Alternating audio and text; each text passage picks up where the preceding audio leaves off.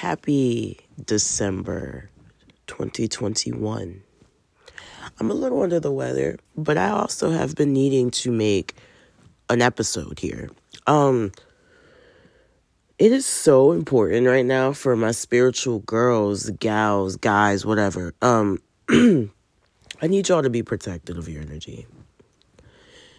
I see a lot of well-known people who do readings constantly having fake pages made of them and people are trying to create a diversion in the spiritual realm in the spiritual world for us to make us look like we're frauds.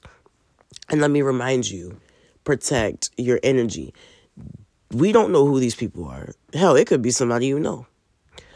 People love to see people win but they also despise it. And when you live in a world that it thrives off of controversy and chaos all the time this type of shit happens. I will say this. If you are someone who wants a reading, make sure that you reach out to the person you want a reading from. Get a filling out for them. and make sure you ask the correct questions. Um, I, I say this often, and I have made videos about this on my TikTok, which is at the eclectic wildflower.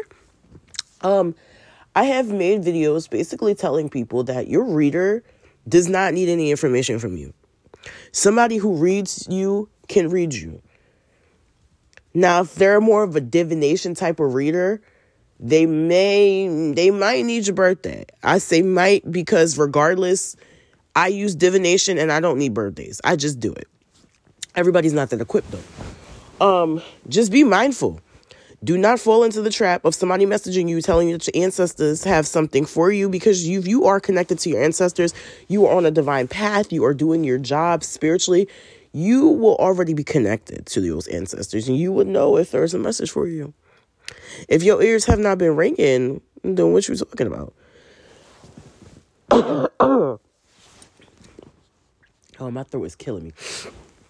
But um I am currently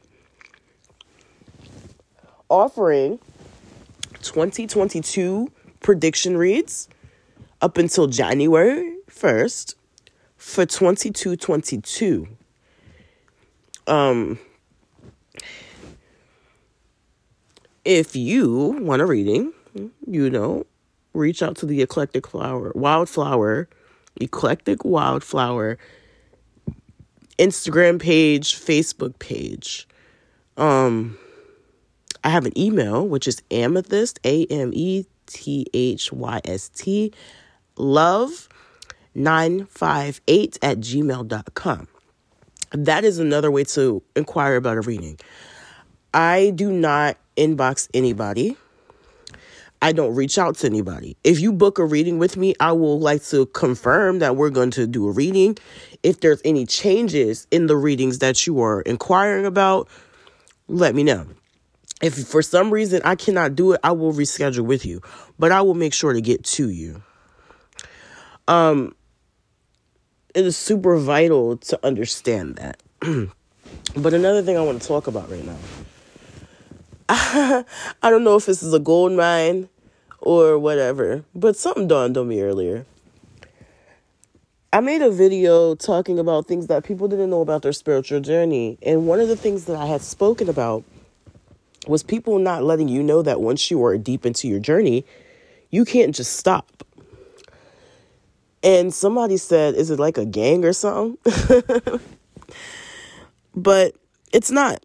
What I meant by that is in our spiritual journeys, when you get into it, and when I say into it, I'm not talking like a couple months into your journey, I'm talking however long it takes you to get deep.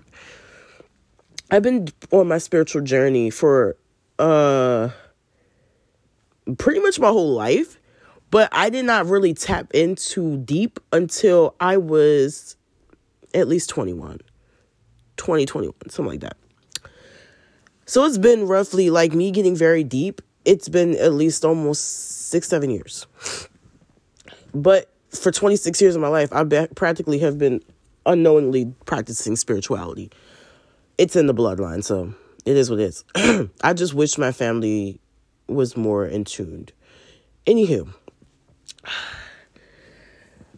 you cannot stop your spiritual journey from journeying. I have seen, and this is all a part of an agenda. Y'all talk about agendas, but let's talk about the real one. The spiritual warfare that we are experiencing is nothing new and nothing shy. a couple years back, we've had some very well known tarot readers or very well known spiritualists that have, will dom- pretty much dominated YouTube. I think they dominated, or they were very important in the spiritual world, so to speak.